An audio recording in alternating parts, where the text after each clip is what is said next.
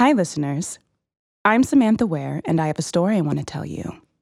A story about an officer with no witness to a crime but a child's diary. So, gather round and listen close.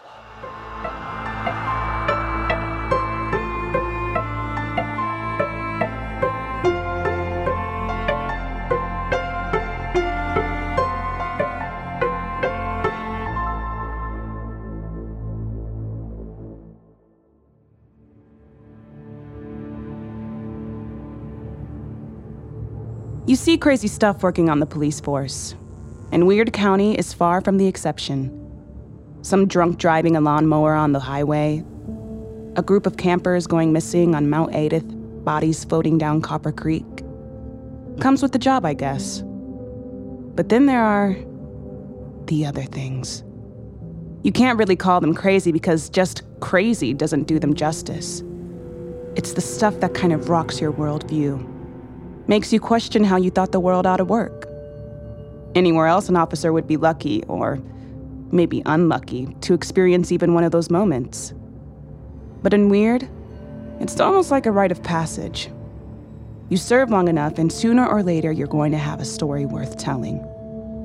I heard a lot of these stories from some of the old vets on the force.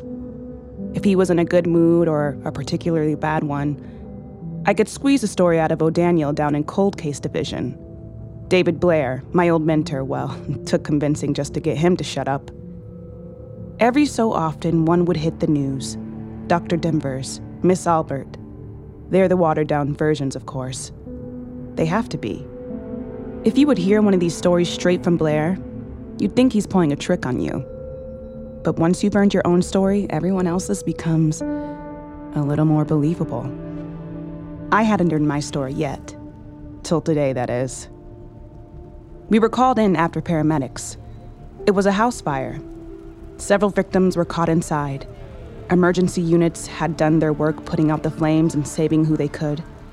I say save, but looking at the poor soul they pulled out, you can't survive long with burns like that. Unfortunately, no one else made it. We were there to clean up the mess, interview neighbors, you know, my job. I would have probably said that this was all just your usual crazy, but I found something. A diary. Not far from the scene, just left out under a tree. It appears to have belonged to a kid. I think I. I think it's better if I let the book speak for itself.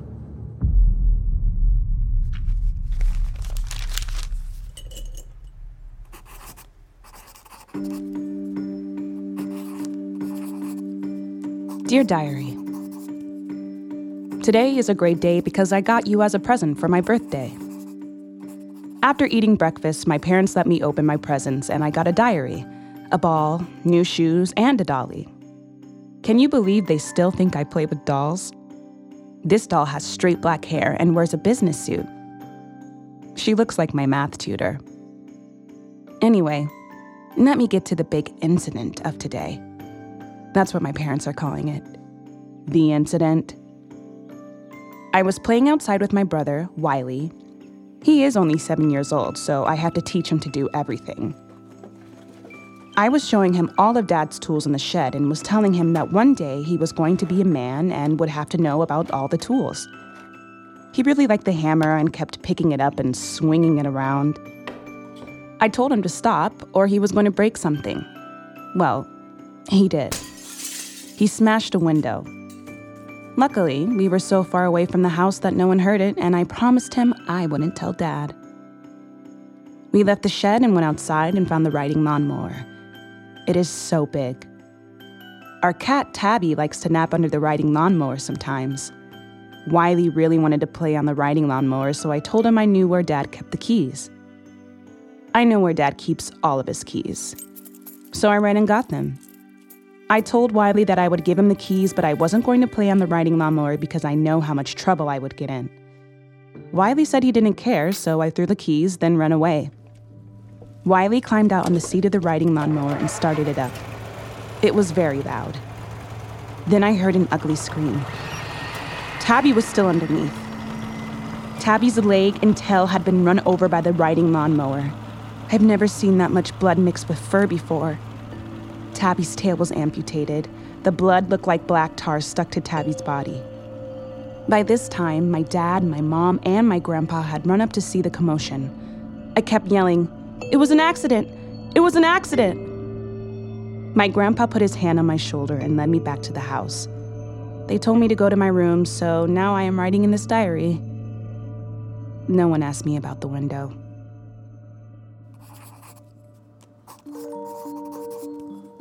Dear Diary, All my mom does is cry.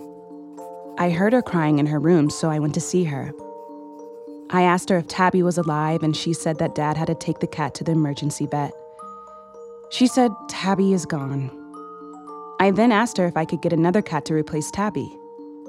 She wouldn't look at me, so I had to ask her again even louder to make sure she could hear me. She took a deep breath in, pinched the top of her nose, and said no.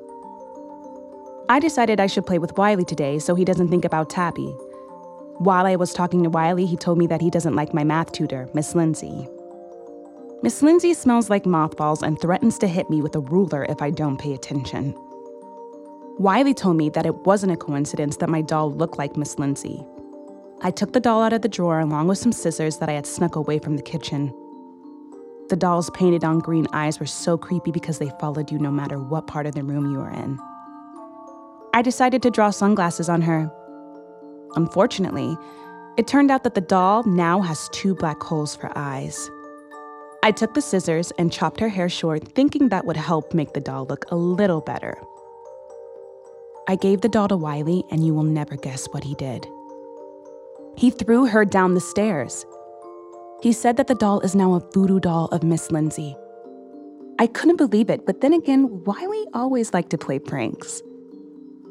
We like to pretend that Grandpa was a Russian spy because he always wore a hearing aid.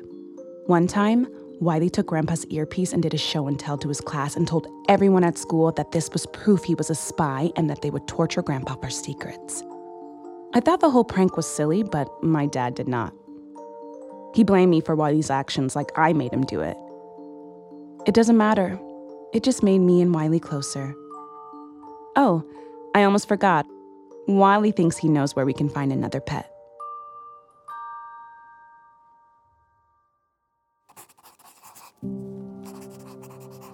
Dear Diary, Miss Lindsay and I were doing our math homework at the kitchen table like usual, except today she was being really annoying. After 15 minutes of her lecturing me, I slammed my pencil down and ran upstairs.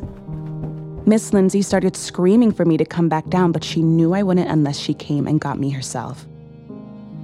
I heard her oversized feet creak each step. Wiley must have heard her too because he got my ball and kicked it as hard as he could right at her face. Miss Lindsay was not expecting that and fell down the stairs. Her bones creaked louder than the stairs when she fell down. While Miss Lindsay was curled up on the bottom of the stairs crying, I saw Wiley race down the stairs with a pair of scissors. He stood behind Miss Lindsay as she was attempting to sit up on her elbows and cut a chunk of her hair off. He was much faster than Miss Lindsay and ran away. Of course, I got blamed for it since Wiley is just a little kid. Before Miss Lindsay left, I heard her shout to my parents How can you live with that psychopath? My mom started crying, and my dad sent me to my room and locked the door from the outside. I guess they were scared Wiley was going to hurt me. Good thing I have this diary to keep me busy while I'm stuck in my room. I didn't do any math today.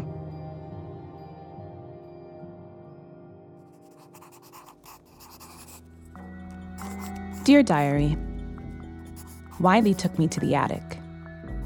The attic is easy to get to since all you have to do is go to the very top of the stairs into our grandpa's room and find the little door. Inside the attic, there is a standing mirror with a sheet over it a box full of my old baby clothes, a box full of useless papers, and a lot of old pictures. As I bent over the box and shuffled through the papers, I found a wooden box that was a little red. While I stuck both hands in the box to pull it out, I realized that the attic was too quiet. Slowly, I pulled the box out and turned around. Wiley was standing in the middle of the room with a box of matches in his hand. He put his index finger to his lip to make me quiet. That's when we both heard it. It was a faint sound of something scampering. Wiley tracked the sound to the corner of the room. There was a mouse with half of his upper body stuck to a sticky patch, struggling to break free. Wiley crouched down next to it. He lit one of the matches and held it up to the mouse's tail.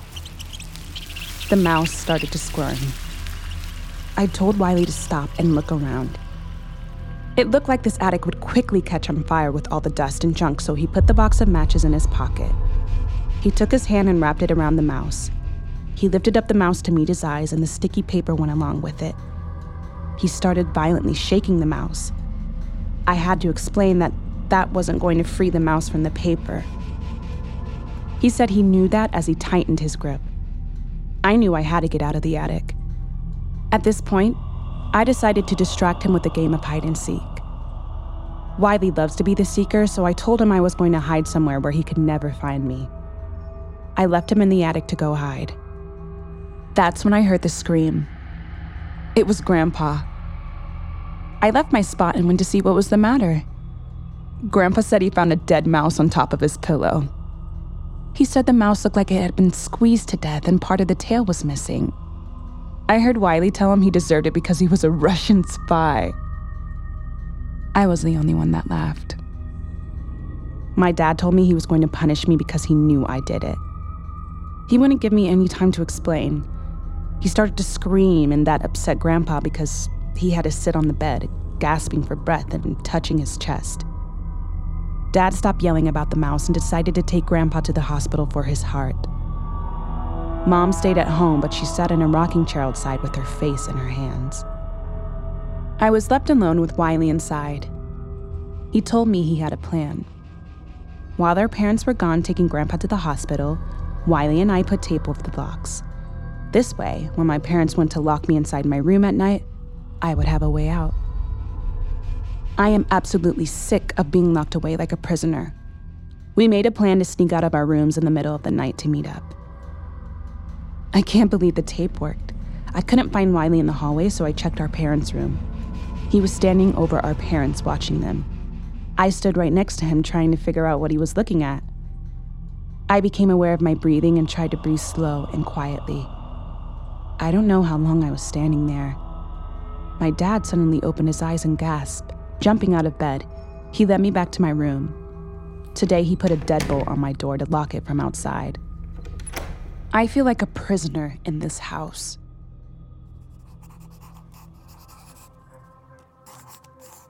Dear Diary, My dad unlocked the deadbolt and told me to come downstairs as soon as I was ready. I knew something was up, so I made my way down the stairs quickly. I sat down at the kitchen table across from my dad while my mom slumped against the wall behind me. He said there was someone who wanted to meet me. She was a doctor and was very interested in our family. She sat at the head of the table and brought out a lot of pieces of paper, crowns, and colored pencils. She asked me to draw a picture of my family. I started with me in the center of the paper. Then on my right, I drew my dad with his mouth open, yelling, my mom crying, my grandpa lying down in a hospital bed, and then on my right, I drew Wiley smiling, giving me a high five. I thought the picture was cute, but I could hear my mother sniffling behind me, which meant that she was about to start crying. The doctor pointed to Wiley and asked who that was. I told her that it was my little brother, Wiley. The doctor looked at me without blinking and said, Where is Wiley right now? I looked around the room. I turned my head around and saw my mom leaning on the wall with a handkerchief to her nose. I slammed down my colored pencil and stood up on the chair. I rotated my body so I could stare my mother in the eye. Where is Wiley? I felt so much anger towards my mom. She better not say what I think she's going to say. She will pay for this if she says the wrong thing. I could feel the heat rising in my cheeks and my fist started to clench. I know how to make her cry even harder. Where is Wiley? I asked her face to face. My mom wouldn't look at me. She looked at the doctor and said, Wiley isn't here. He doesn't exist. I jumped down from the chair and screamed, Liar! I told the doctor I could prove he exists. My dad, the doctor, and my mom followed me up the stairs to my room. I flung my drawer open and pulled out my diary. This, this is proof that Wiley exists. I kept shouting. My dad pushed me aside. Something inside the drawer caught their attention. He pulled out the wooden box and slammed it on the table. As they opened the lid to the box, I snuck out of the door and deadbolted them in. I knew what was in that box. Inside is a bloody piece of the cat, my grandfather's hearing aid, my math tutor's hair, and the mouse's tail singed at the tip from the matches I had in my pocket. Now they are the prisoners in my room. I crawled through the little door to the attic, took out my matches, and started lighting things on fire. After creating a small fire, I made my way outside. I knew my best option was to run away, but I couldn't just yet. Right now, I am sitting under a tree writing in my diary, as I look up, I can see my window, which has iron bars around it. Good thing my dad took extra steps to make sure I wouldn't escape from my room. I thought I would feel happy watching my three helpless prisoners. But honestly, I don't feel anything. That's where the diary ends. First responders say they don't remember seeing any little girl. We scoped out the neighborhood but found no trace of her. It's possible she'll try to hide out with some extended family for a while. I've already begun to contact them. I tell them to be on the lookout for the girl, to be careful around her. They ask me why. That's when I tell them the story. The watered down version, of course.